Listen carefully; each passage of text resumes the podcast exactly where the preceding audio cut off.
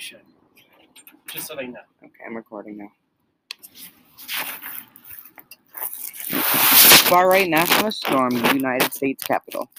On Wednesday, January 6th, hundreds of pro Trump protesters pushed through barriers set up along the perimeter of the Capitol, where they tussled with officers in full riot gear, some calling the officers traitors for doing their jobs.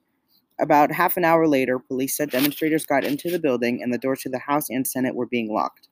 The main goal of the protesters to overturn the national vote and prevent the inauguration of President-elect Joe Biden. Before Congress convened to count and debate electoral college votes that confirmed President-elect Joe Biden's victory in the November election, Trump supporters flooded social media sites known for far-right conspiracies to make plans on, to converge on the city. Several standoffs took place at the House front door at about 2 p.m., and police officers had their guns drawn at someone who was trying to breach it.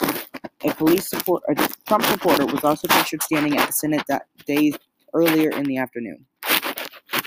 According to reports, a woman died, af- died after being shot in the chest on Capitol grounds.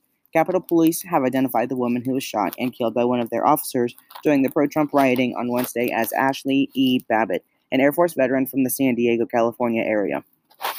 Ashli Babbitt was a libertarian and supporter of President Trump, according to her social media posts, as well as a follower of the far right conspiracy theory known as QAnon.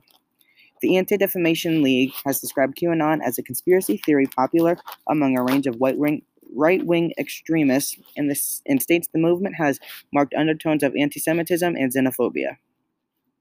In a video submitted to multiple news agencies, Babbitt is seen inside the Capitol with a backpack and a Trump flag among a group of rioters.